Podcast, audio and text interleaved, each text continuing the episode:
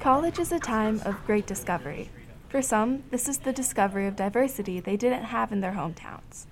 They are in a new environment full of people from various walks of life. However, it is also a time for self discovery and becoming the person you're meant to be. A time to discover new ways to express yourself. A time to discover your style. Growing up, I loved watching TLC's What Not to Wear and learning the supposed rules of fashion. However, your own personal style is not found by following the rules society has laid out for you. Everybody has their own sense of style, even if it happens to be similar to those around them. Earrings are from Shein. My dress is from Sophie Leslie. My In today's society, we rely heavily on visual media. From TV shows to magazines to social media, we ingest a lot and often take into account what they are wearing. If we happen to like what we see, we can then incorporate it into our own style. But this was not always the case. If you had looked at teenage clothing prior to MTV, you would see drastic differences from high school to high school, and, and not just not just across cultural differences and things like this. We would really see differences. That was Dr. Guy Cunningham, a professor of psychology here at Grandview University. And then they really begin to collapse sometime in the late 80s and 90s, and people were dressing the same way.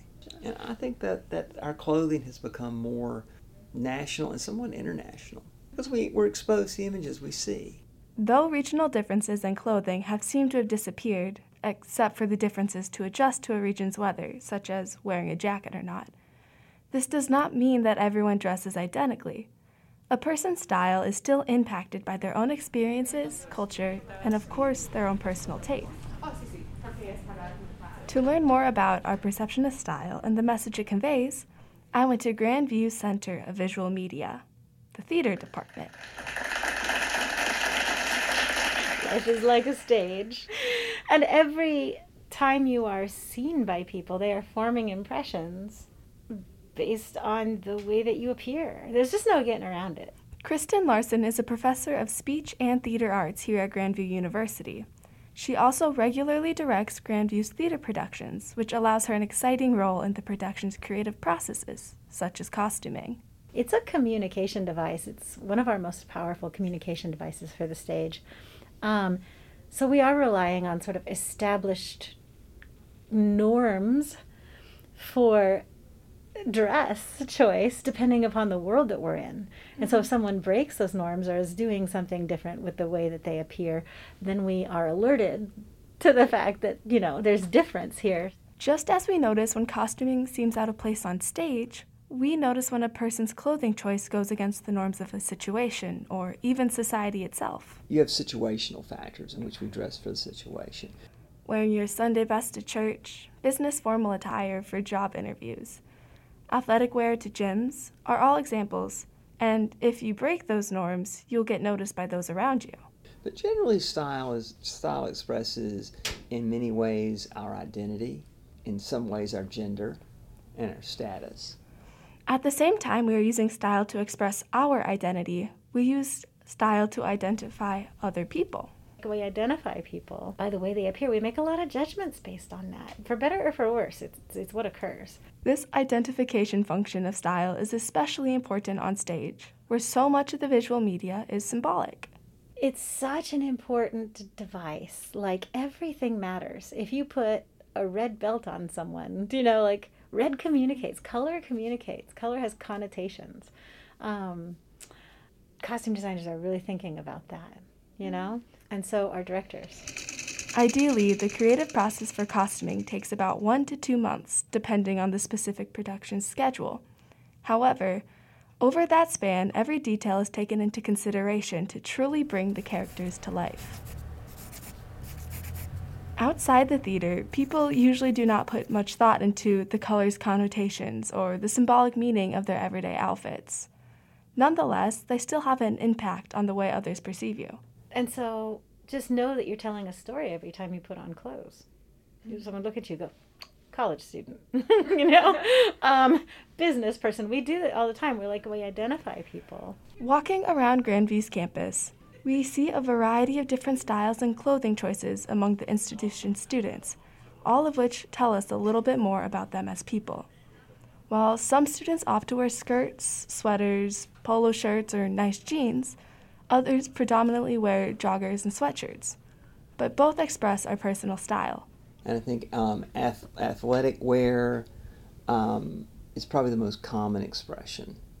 People also have um, clothing that is either labeled Grandview, sometimes labeled for another school, often of which they are a fan. Grandview itself encourages its students to wear Grandview apparel through Wear It Wednesdays, where any student repping Grandview can enter a drawing for a prize. Not only does Wear It Wednesday promote the university as a whole, it also creates a sense of unity and pride in our institution. Rachel Merrill Schwaller, Associate Professor of Art and Design here at Grandview, has noticed an interesting correlation in students' apparel and which stage of their academic career they are in. The uniform or the apparel of the college student changes based, I think, where you're kind of at. I find, you may or may not use this, mm-hmm. uh, I, um, freshmen still tend to dress up they like they and I wouldn't say that's necessarily a uniform, but they really like they're putting effort towards how they're appearing to everyone else. And then by your sophomore year, you start to go, oh, I think I might wear sweatpants and a sweatshirt to mm-hmm. class. And then your junior year, you're kind of doing the same. You're just kind of like making it, like making progress. But then I usually start to see that professional shift in your senior year, mm-hmm. where you're like, okay, now I'm looking for a job, and I'm gonna start to like, because you're doing internships for those looking for economic ways to experiment and develop their style, or are transitioning into a more professional closet, thrifting is an excellent option.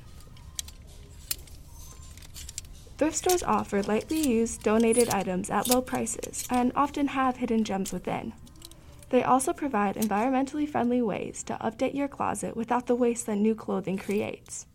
Instead of throwing out items you no longer wear, you can donate them to stores such as Goodwill and Salvation Army.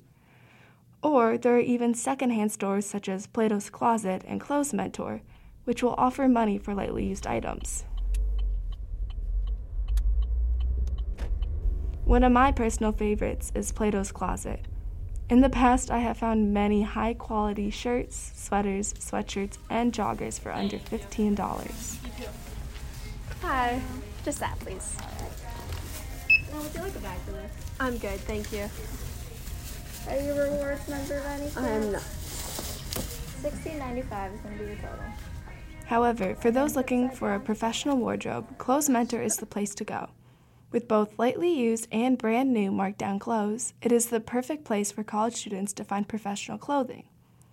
Sadly, many of these stores do not get the recognition they deserve, and part of that is due to the rise of fast fashion starting years ago with Gap, but really when you see stores like H and M, um, that and and similar places where clothes can be cranked out fashionably very very quickly.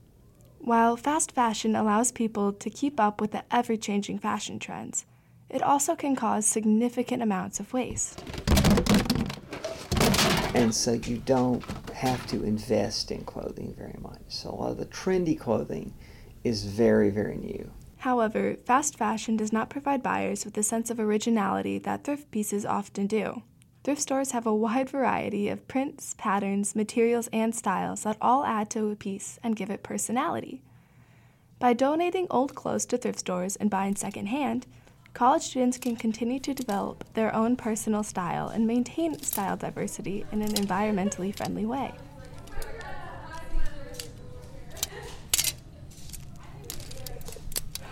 Now, many may say that style is not a form of diversity, but I disagree. Diversity is the range of human differences such as gender identity, age, social class, religious and ethical values, and many more. However, they all can be expressed through an individual's personal style.